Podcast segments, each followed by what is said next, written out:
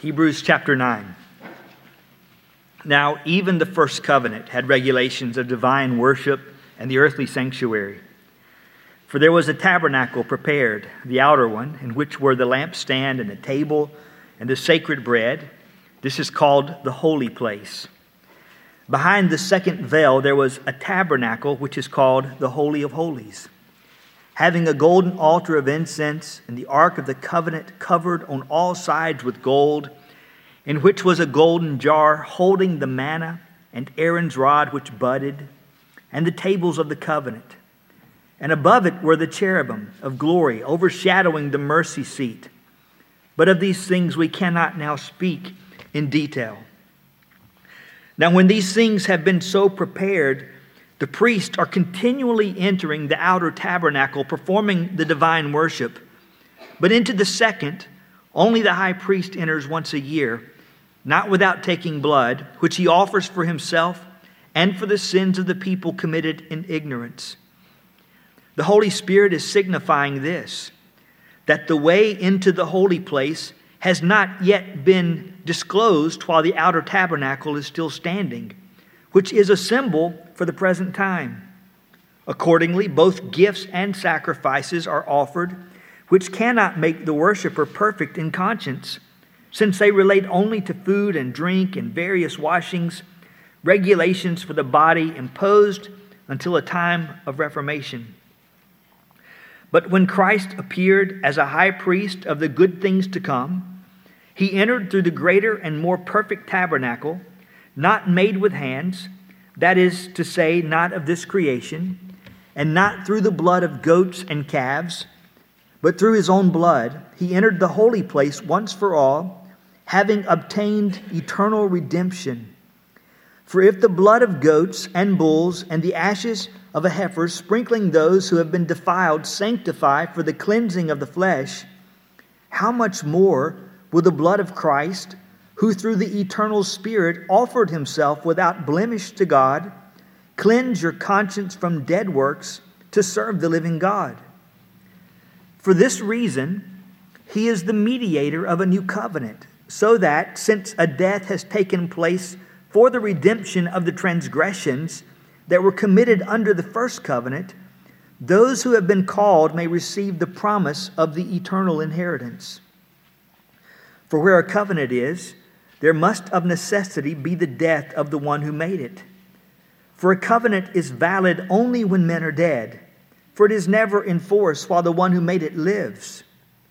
Therefore, even the first covenant was not inaugurated without blood. For when every commandment had been spoken by Moses to all the people according to the law, he took the blood of the calves and the goats with water and scarlet wool and hyssop and sprinkled both the book itself and all the people, saying, This is the blood of the covenant which God commanded you. And in the same way, he sprinkled both the tabernacle and all the vessels of the ministry with the blood. And according to the law, one may almost say, all things are cleansed with blood, and without shedding of blood, there is no forgiveness. Therefore, it was necessary for the copies of these things in the heavens to be cleansed with these, but the heavenly things themselves with better sacrifices than these. For Christ did not enter a holy place made with hands a mere copy of the true one, but into heaven itself, now to appear in the presence of God for us. Nor was it that he would offer himself often, as the high priest enters the holy place year by year with blood that is not his own. Otherwise, he would have needed to suffer often since the foundation of the world. But now, once at the consummation of the ages, he has been manifested to put away sin by the sacrifice of himself. And inasmuch as it is appointed for men to die once, and after this comes judgment, so Christ also, having been offered once to bear the sins of many, will appear a second time for salvation without reference to sin to those who eagerly await him. Well, the Lord add his blessing to the reading of his word. Well, join me in prayer, please.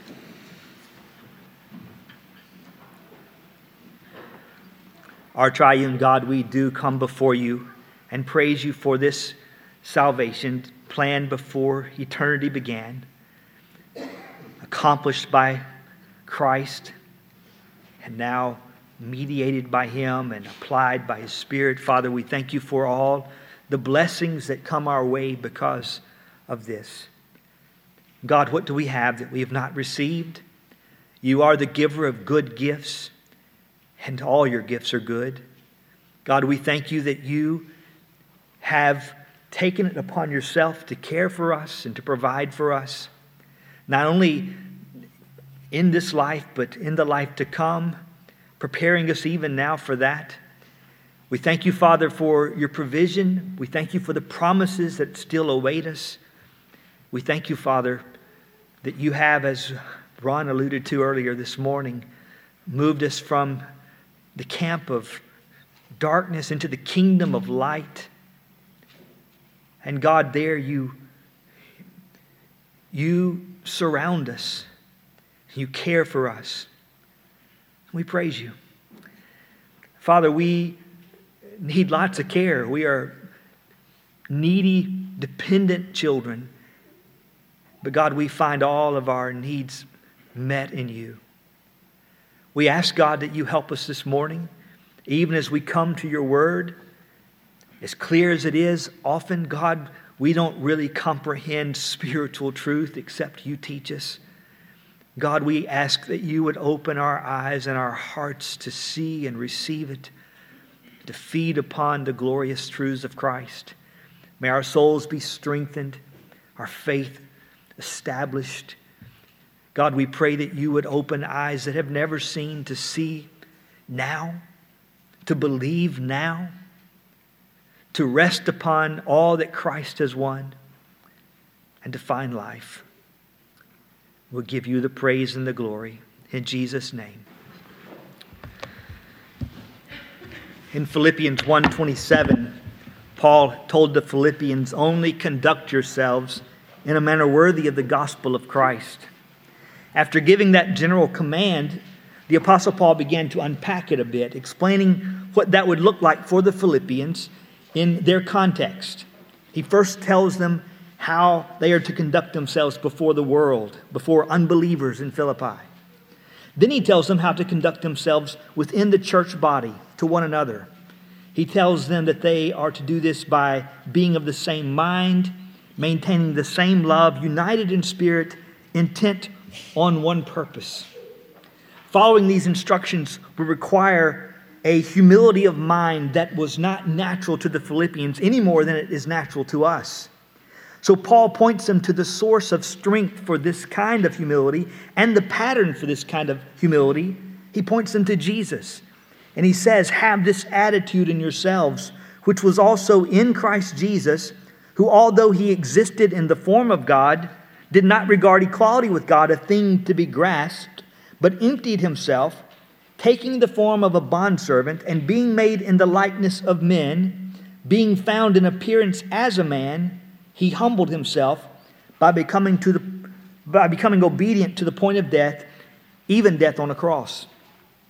We will soon wrestle with the Bible's descriptions here of how low Jesus humbled himself. For right now, we have been looking at why, why Jesus humbled himself like this. What was the purpose? What did he achieve? We see in Philippians 2 8 that he, his humbling of himself leads to death, even death on a cross. The cross is mentioned not just as the symbol of his death or as the instrument of his death, but also to tell us something about the nature of his death. How does it do that? Well, because the Bible says that Christ redeemed us from the curse of law, having become a curse for us. For it is written, quoting Deuteronomy 21, Cursed is everyone who hangs on a tree. Christ on the cross becomes a curse, redeeming us from the curse of the law. And so it's telling us something about the nature of his death. He hangs on a tree, cursed of God. Why? What's he accomplishing? Well, we've seen three reasons from Scripture so far. First, Jesus died on the cross, shedding his blood to rescue us from the wrath to come. Wrath, the justice of God, the curse of the law. Wrath that is justly due us because of our sin. Wrath from which there is but one escape, and that is in the means that God Himself has provided Jesus Christ. You escape to Jesus, and in escaping to Jesus, you escape from the wrath of God. The second reason that Jesus sheds His blood is to provide an atonement. He atones for our sin to God. When a person comes to God and is forgiven, God doesn't just forget about their sin and pretend that it did not happen. That's how people often attempt to deal with their own sin. Have you ever said this or heard someone say, We'll just pretend that didn't happen and we won't talk about that again? Well, if you say that, that's exactly what you're doing. You're pretending. God doesn't pretend.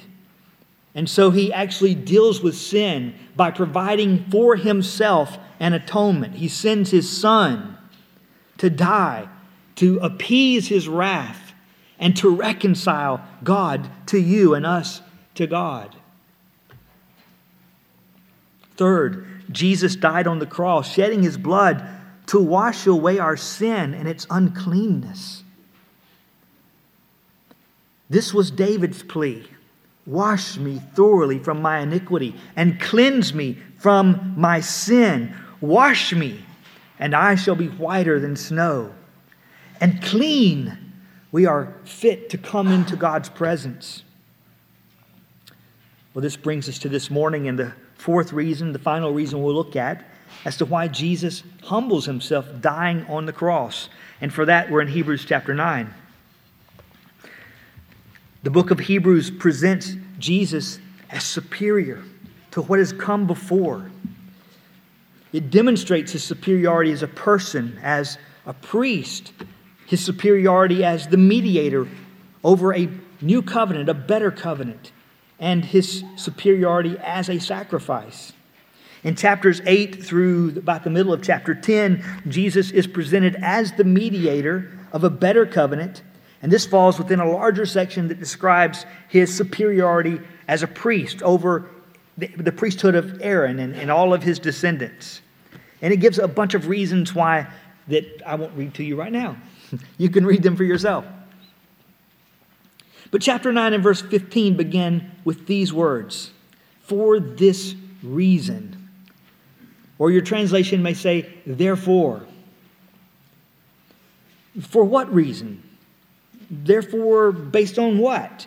Well, he's pointing back to the previous paragraph where in verse 12 he speaks of the fact that Jesus has obtained an eternal redemption, resulting in verse 14 with your conscience being cleansed from dead works to serve the living God. He's purchased redemption, he's cleansed you so that you can serve God. Therefore, or because of this, or for this reason, and we have verse 15. And in verse 15, he gives us a condition that has been met, and that condition being met in the death of Christ, and that is the condition itself, uh, there's a result. So there's a, a, a condition that's met and a necessary result that follows it. For this reason, he is the mediator of a new covenant, so that since a death has taken place for the redemption of the transgressions, that were committed under the first covenant, there's a condition met, a death has taken place. Result, those who have been called may receive the promise of the eternal inheritance. So, Jesus' condition, the condition that he meets, he dies. He has died. Redemption has occurred, the redemption of the transgressions that were committed under the first covenant. Now, Jesus' blood provides for the forgiveness of all the sins of all his people, past, present, and future. We see this in many places in Scripture. But here, he's speaking specifically of those who transgressed the law under the first covenant or under the law of Moses. The people who there were given commands to obey under the penalty of the curse, under the penalty of death. There are all these Old Testament sacrifices, but they don't actually cleanse. We read it a moment ago. They don't actually cleanse the conscience, verse 9. They cannot make the worshiper perfect in conscience. They all look forward to a better sacrifice that has to come. And so in verse 15, he tells us basically, it has come. A death has taken place for the redemption of the transgressions that were committed under the first covenant. It's the same point that Paul makes in Romans chapter 3 when he speaks of Christ, whom God displayed publicly as a propitiation in his blood through faith. This was to demonstrate his righteousness because in the forbearance of God or in the patience of God, he passed over the sins previously committed. God passed over their sins. How could he do that? Well, he does it because Jesus was the surety for those people, and he would come and he would offer the better sacrifice. God waits patiently, knowing that Christ will come and bear their sin. The writer of Hebrews is telling us that's taken place. A death has taken place for the redemption of the transgressions that were committed under the first covenant. And then the result. So that those who have been called may receive the promise of the eternal inheritance. Why has Jesus died? Well, we've listed several reasons already, but here's another at the end of verse 15 that those who have been called may receive the promise of the eternal inheritance. Jesus dies to provide an inheritance for his people. All the blessings of God, all the covenant blessings are also termed here an inheritance that passed to us at the death of Christ.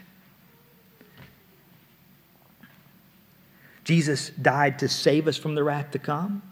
He died us to provide, he died to provide us with an atonement, to cleanse us from the defilement of sin, and to provide all those who believe in his name with an eternal inheritance. Now, if you think about your Bible, you can probably think of some other places where the Bible speaks of this the idea of an inheritance. In Acts chapter 20, as Paul is saying goodbye to the Ephesian elders, as he concludes his, his talk with them and, and bids them farewell, he says, And now I commend you to God and to the word of his grace, which is able to build you up and to give you the inheritance among all those who are sanctified. In Acts 26, to King Agrippa, as he is telling him about God's call upon his life, how God rescued him and saved him and sent him to the Gentiles. He says that he sent him to open their eyes so that they may turn from darkness to light and from the dominion of Satan to God, that they may receive forgiveness of sins and an inheritance among those who have been sanctified by faith in me. In Ephesians 1, we're told that the Holy Spirit has been given to us as a pledge of our inheritance. And if you are a child of God and an heir of God, and this inheritance is yours, then um, it is yours. But if you're not a child of God, then the inheritance is not yours. You're not an heir. And Ephesians 5 5 says, For this you know with certainty that no immoral or impure person or covetous man who's an idolater, which really was all of us apart from Christ, right? Those people have no inheritance in the kingdom of Christ and God. Colossians 1 the Father has qualified us to share in the inheritance of the saints in light, and so on and so forth. So there are a number of passages that speak about this, this fact. There's this inheritance that's yours. And Hebrews 9 tells us that it's yours because Christ has died. Last Sunday, when we talked about Jesus becoming an atonement, providing reconciliation, we talked about how reconciliation is the floodgate that opens all the blessings of God to you. You're in the place of God's favor if you've been reconciled to Him. If you're not reconciled to Him, you're under His curse. But in Christ, you have been reconciled, and the blessings of God flow to you. But now I want you to see that Jesus' death does not just put you in the place of favor so that favor could come your way, but Jesus' death makes you an heir to the promises of God, guaranteeing you blessing if you have been reconciled to Him. Reconciled to Him, you have become an heir of God. Romans 8, the Spirit Himself testifies with our spirit that we are children of God, and if children, heirs also. To be the child of God is to be the heir of God. Not the child of God, not the heir of God. So in Hebrews 9, verse 15, the author introduces the idea, this concept of the promise of the eternal inheritance. And then he does something very interesting. He changes his language from the language of covenant to the language of last will and testament. Here is the last will and testament of Jesus Christ. Now, some of you may wonder what's a last will and testament? Some of you kids may not know. A will is something that is a document, maybe, that you prepare and say, when I die, here's where my stuff goes. Here's what you do with the things I leave behind. I got to wondering what was the difference in a will and a testament. Some of you may know, I didn't, and I'm probably going to get this backwards because I didn't write it down. But now I think the terms are practically interchangeable, but there was a time when a will, I believe it was, spoke to real property. So if you owned a piece of real estate, the will told how to disperse your real estate. A testament dealt with personal property, but now interchangeable. Am I right, lawyers? Yes? Don't know, maybe? anyway, um, so here is the, the testament or the will of the Lord Jesus. And if you're reading in the ESV, you'll notice in verse 15 you have the word covenant, but in verse 16 and 17 you have the word will. Or King James, New King James, it changes from covenant to testament. The New American Standard keeps the word covenant throughout because that's how the word is usually translated. And there's a play on words here because the same word in Greek can be translated either way depending on context. So he's been talking about the covenant and Jesus being the mediator of a new covenant, verse 15. But then he talks about an inheritance. And it's obvious he changes the use of the word because look what he says in verse 16 and 17. For where a covenant is, there must of necessity be the death of the one who made it. Well, is death necessary for a covenant? All covenants? We talk about marriage being a covenant. When you get married, does someone have to die? But if you have a will, does someone have to die? In order for the will to be enforced, yes. And that's what he says in verse 17. For a covenant or a will is valid only when men are dead, for it is never in force while the one who made it lives. You see the point? Yes? As long as the person who makes the will is alive, the will's not in force. You could be told that you have this great, rich, lost uncle, right? The, the lost uncle. And he is leaving you everything millions in cash and investments in real estate, houses, art. And you find out you're in his will and all this is going to flow to you. And you think, wow, one day that's all going to be mine. But the key word there is one day because you can't go out and start writing checks right now, can you? If you start writing checks right now, the checks are big enough, they're going to bounce because all of that that's promised to you isn't yours yet. He hasn't died. It's not in force. It's still His. There's only the promise of it to you, but it's not yours yet. But now listen to what the writer of Hebrews says a death has occurred so that the promise of the eternal inheritance is yours. The testator, the one who wrote the will, has died, and so the will is in force.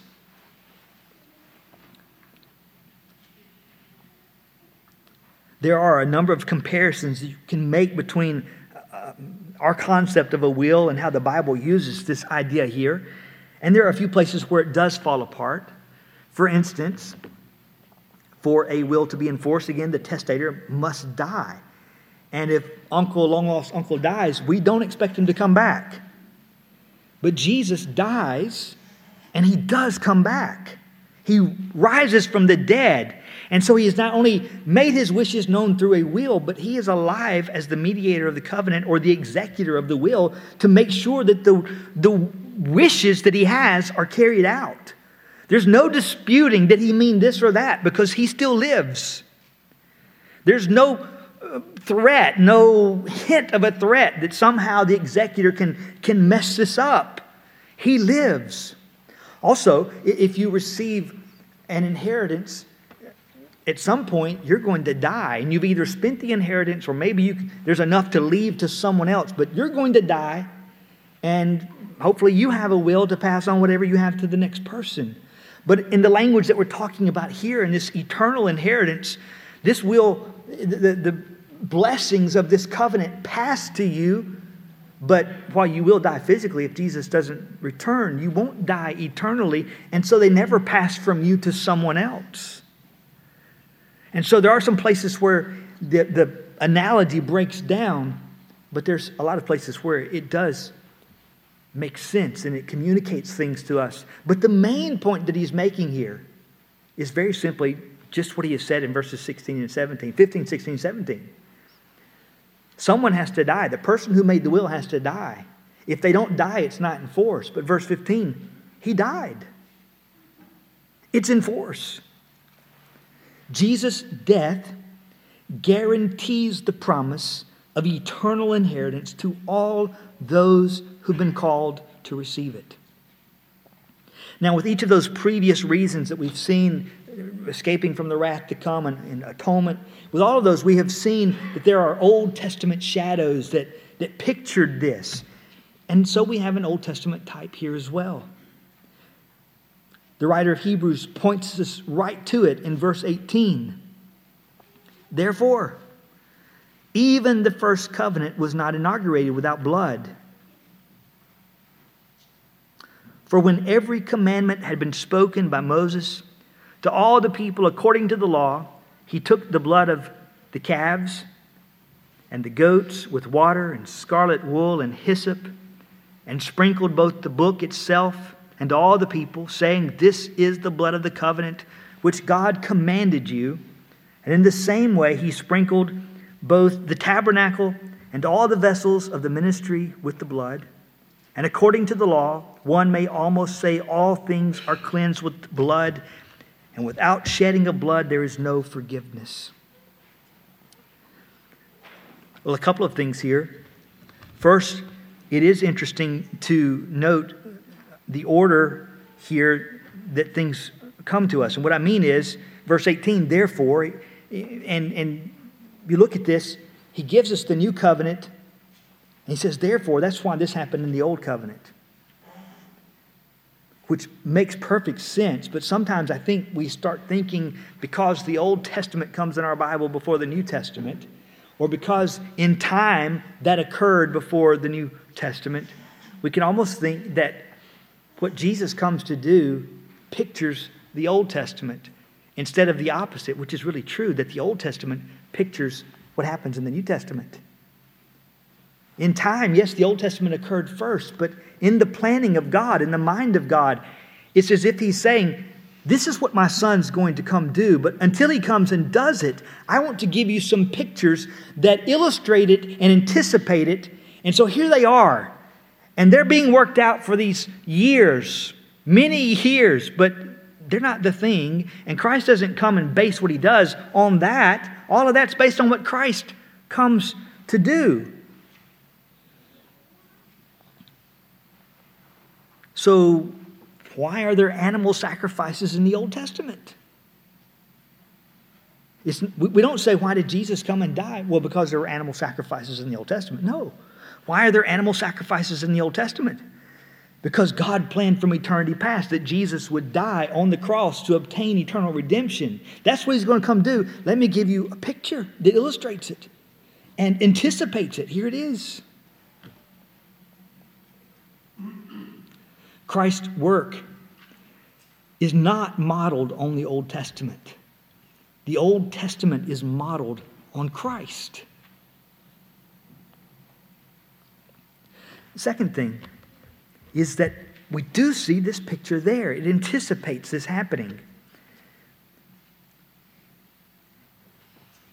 Verses 18 through 22 refer to Exodus 24 and a few other places. And it reminds us that everything pertaining to this Old Testament system, including the book of the law and the tabernacle and its furniture and the people, it was all sprinkled with blood. Just think about it. They build the tabernacle, it's new, beautiful tapestries, golden furniture, and what's one of the first things they do? They take blood and they sprinkle everything with blood. Aaron puts on the high priestly garments. They're new. They look new. They smell new. They sprinkle blood on it. They stain it with blood and the stink of blood. Even the book of the law, sprinkled with blood. Why? It's a constant reminder that the wages of sin is death. And without the shedding of blood, there is no forgiveness. And they point to Jesus, whose shed blood guarantees the promise not only of forgiveness of sins, but also of blessing upon blessing, eternal inheritance to all those who've been called to receive it. What is this inheritance that you stand to receive, that you are receiving if you're in Christ? If someone tells you that you're in their will, you might have several questions, including, I would think, what are they leaving me? Maybe they tell you, maybe they don't, but I mean, it does make a bit of a difference, doesn't it? If they tell you, I'm leaving you $5, you know, you might think, well, I'm glad that you thought of me and I will remember you fondly for that. But the promise of $5 doesn't change a lot in my life. But they could leave you a gift that significantly changes the way you think about things and the way you live. So it matters a bit. What is it that Christ is leaving to every follower of His? There are several ways to address this. One, I was thinking back this week to uh, a sermon that Andrew Davies preached maybe 10 years ago. Everything is yours because you are Christ, and Christ is God's. Some of you may remember that. 1 Corinthians chapter 3, verses 21 through 23. So then, let no one boast in men, for all things belong to you. Whether Paul or Apollos or Cephas or the world or life or death or things present or things to come, all things belong to you. And you belong to Christ, and Christ belongs to God. You remember that they were arguing over these different men. I'm of Apollos, I'm of Cephas, I'm of Paul. And if I remember, Mr. Davies' point here was that all of these men were blessings to the church, gifts to the church by God. And if you chose one above the others or ignored the rest by choosing the one, then you were ignoring God's gift to you. All were yours, and all were necessary. But not just those men, but he went on, Paul goes on in his argument and says, All things belong to you, even the world. A world that is fallen and that you're not to have an inordinate love toward, and yet in Christ it is being redeemed. And it will be remade, renewed, and it's yours. It's for the saints. All things are yours. Not just the world, but life. And he's obviously talking about this life because he says life or death. Life with all of its problems, with all the issues that you may feel in this physical life, with the, the weaknesses that you know now. This life is yours. And not just yours in the sense that this is, this is my life, I'm going to live like I want to. Not that. It's yours because you belong to Christ. And He's redeemed your life, Christian. And not just life, but death. Again, if Christ doesn't come back, you will die. And that sometimes produces anxiety, and there's questions, and we wonder, but it's yours. Christ has conquered the last enemy. And there's no need to have a terrified fear of death. He, he tells us what comes next. It's yours because you belong to Christ and Christ belongs to God. But he also says things present, right now. Whatever you have to deal with, whatever your life is, sicknesses, financial woes, whatever life is, problems with home or work or children or, or whatever it is. Christ is king, and he rules over that. And because he rules over that, you can have a confidence facing that, knowing that his grace will be sufficient for you, even in that. All things are yours. The blessings of God flow to you in this present life and in things to come. What blessings await the believer?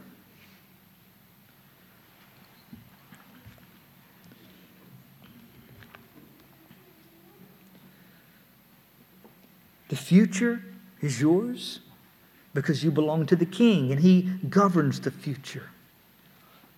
All things are yours because you are His and He is God's.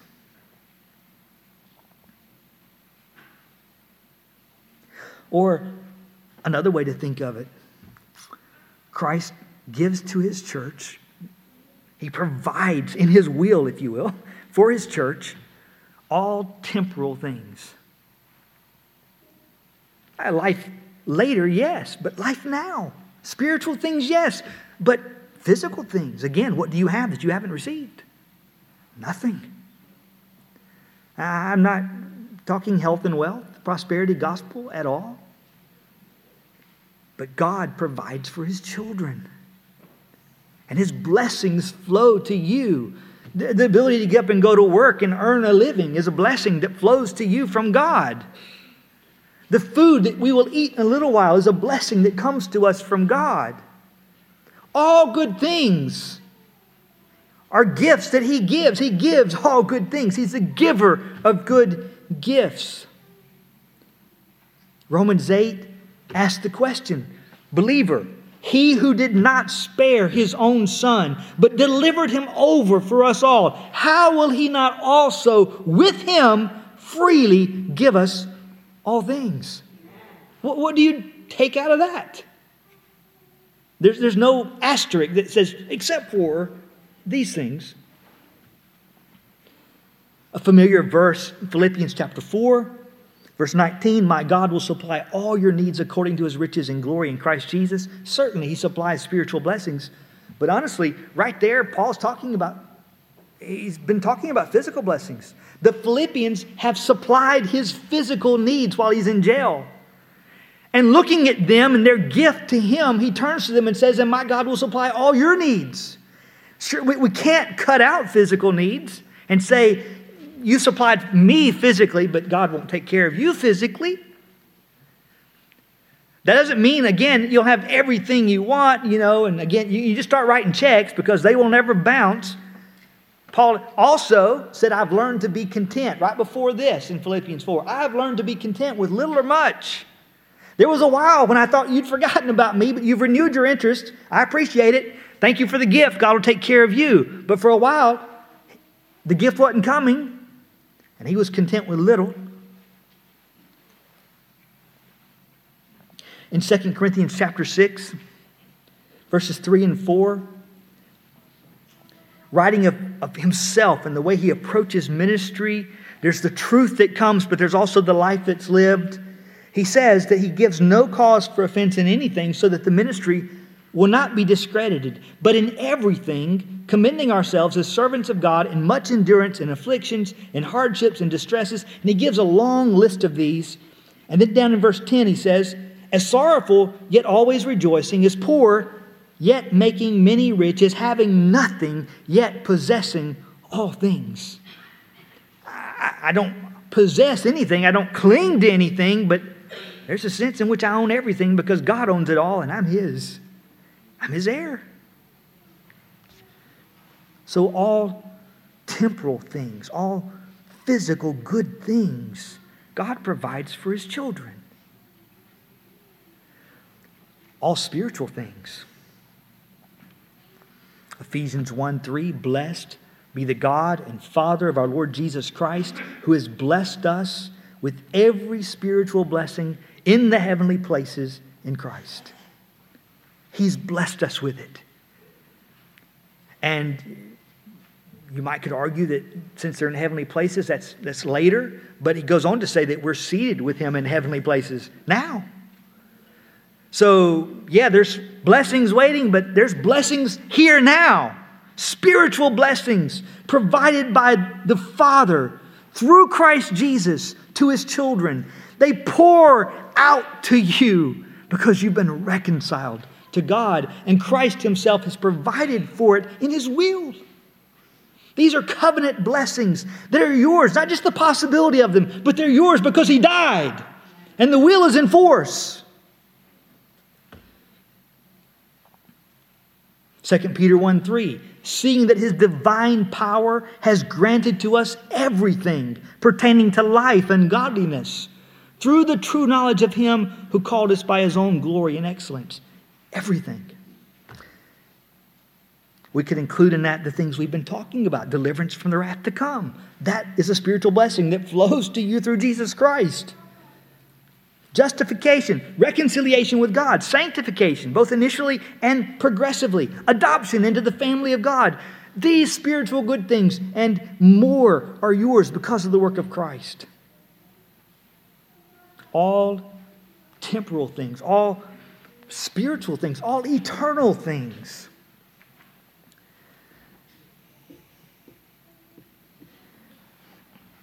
God hasn't just provided for life now for a few short years, but then the inheritance is going to run out. Or, or you turn a certain age and you know that, that trust fund's cut off and now you're on your own. God has provided for you eternally. 1 Peter 1 again, verses 3 and 4 Blessed be the God and Father of our Lord Jesus Christ, who according to his great mercy has caused us to be born again to a living hope through the resurrection of Jesus Christ from the dead to obtain an inheritance which is imperishable and undefiled and will not fade away, reserved in heaven for you. What a glorious inheritance. And if you are in Christ Jesus, it's not, it is reserved for you, but it's also yours now. And the benefits are already flowing to you. They're yours because our passage says a death has taken place, so that those who have been called may receive the promise of the eternal inheritance. So, this isn't telling you that there's a wheel and you're in it, and one day there's going to be a death, and when that death occurs, you'll inherit. No, this is, in a sense, like the reading of the will telling you that a death has occurred and you have believed in Jesus and you have inherited. I read that when Queen Elizabeth died, Prince William inherited an estate. He became Duke of somewhere else, Cornwall. and he inherits an estate worth, they estimate, $1.2 billion that provides him an annual income of around $28 million a year. Well, most of us could strap our belts down and live on that, I guess. But no, I mean, that's a lot of money. And there'll be even more one day if he lives past his father. But all of that pales in comparison to this inheritance. Huh, what is it? A few momentary pleasures. But God has promised life and life eternal. Blessing upon blessing, we sang, and covenant flood. The blessings of the new covenant are also, you might say, the terms of his will and you can know that they flow to you if you're in Christ Jesus, because Jesus, who bequeathed them to you, died and rose again. And so he's the writer of the will, the testator, and he's the mediator of the covenant, the executor of his will. And his death confirms that the promise is sure and the estate cannot be lost to any of the heirs of promise. There can be no challenges to the will. The estate cannot be eaten up in taxes. Jesus' death ratified the covenant, this testament. It makes it officially valid. And so the ratification of this testament by the death of the testator makes the New Testament irrevocable. It's yours, Christian, with all the blessings that attend it. A few words of application. One, seeing this, is it not obvious once again that salvation is all of the free gift of God? Here's salvation expressed to us in terms of a will. Who works for an inheritance? I suppose there could be someone who tries to manipulate their children by saying, you know, if you don't do this, I'm cutting you out of my will. But God's not manipulative. You don't generally work for an inheritance. An inheritance is, is something that freely flows to you. It's, it's the choice of the person who's dying. I give them this. And here's salvation. And it comes to rebels. God freely sets his heart on the unlovable and loves them and provides for their salvation. He himself provides the appeasement for his wrath for the sins that you and I have committed so that we're reconciled to him. And by the death of his son that provides the atonement and the reconciliation, there's also all of these blessings flowing. The testator has died, he, the writer of the will has died. And so the will is in force, and all the blessings come your way.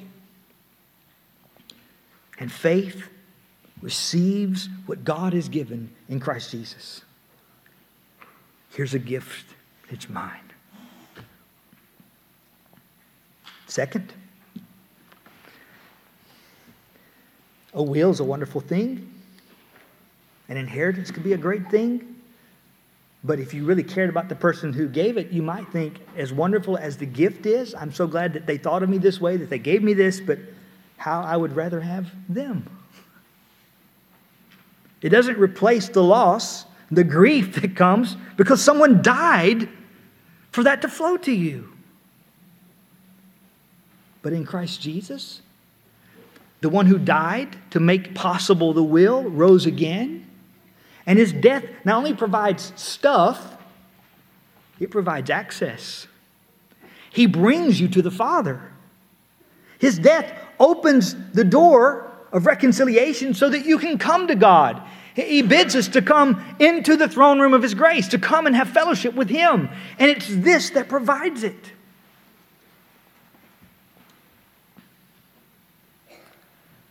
God is not a father who's so busy he can't be bothered with you. And so he peppers you with gifts to try to buy you off and, and placate his guilty conscience. God does give his children good gifts, but the best gift that he gives to us is himself. He calls us to come to him. The psalmist said it this way My flesh and my heart may fail, but God is the strength of my heart and my portion, my inheritance forever. God Himself is my inheritance. In Hebrews 8, the writer describes the relationship brought about by this new covenant in this way. And he's quoting the Old Testament, but he says this For this is the covenant that I will make with the house of Israel. After those days, says the Lord. I will put my laws into their minds, and I will write them on their hearts, and I will be their God, and they shall be my people. And they shall not teach everyone his fellow citizen and everyone his brother, saying, Know the Lord, for all will know me, from the least to the greatest of them. These are terms of the new covenant, which are terms of the testament for which he died, that flows to the believer.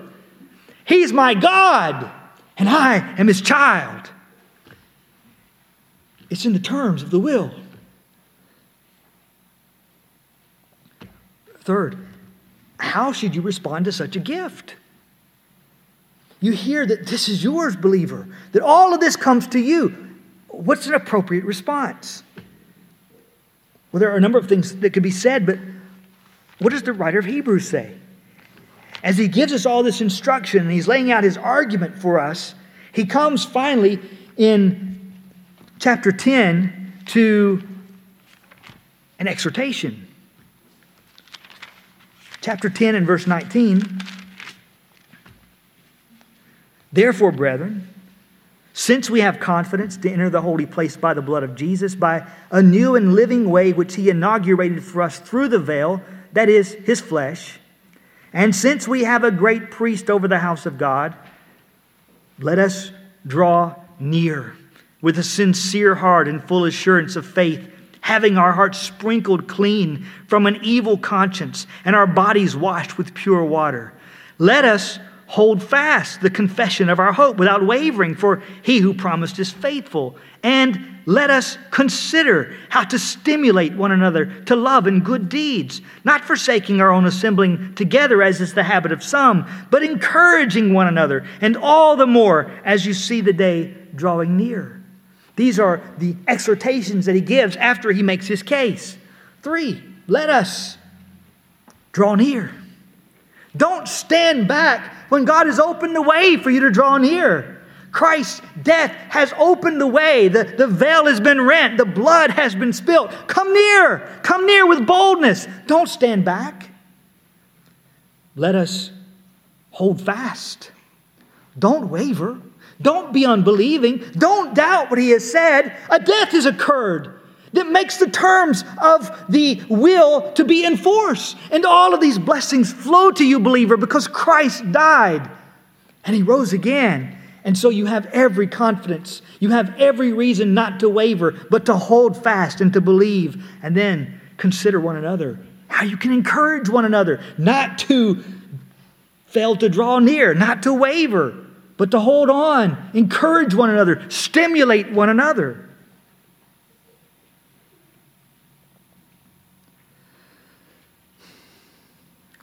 We have just participated in the Lord's Supper before the, uh, at the end of the, the prayer meeting. And I was thinking this week of how this passage fits. The Lord's Supper, a visual, tactile sermon proclaiming the Lord's death until he comes. And as we hear it, the message of this supper, what does it proclaim? Here's the broken body of Christ. Here's the blood of Christ. It saves me from the wrath to come. It atones for my sin, propitiating toward God and reconciling God to me. It washes away the guilt and the pollution of my sin so that I'm free to come near to Him but it also speaks of all of these covenant blessings that flow to me because Jesus died and the will is in force. They all flow to me because of Him. And so, here's the broken body, here's the shed blood. Here is this cup which is poured out for you in the new covenant in my blood, or some translations, the New Testament of my blood. And it guarantees that the term of my will, the terms of my will, the terms of my testament are all yours.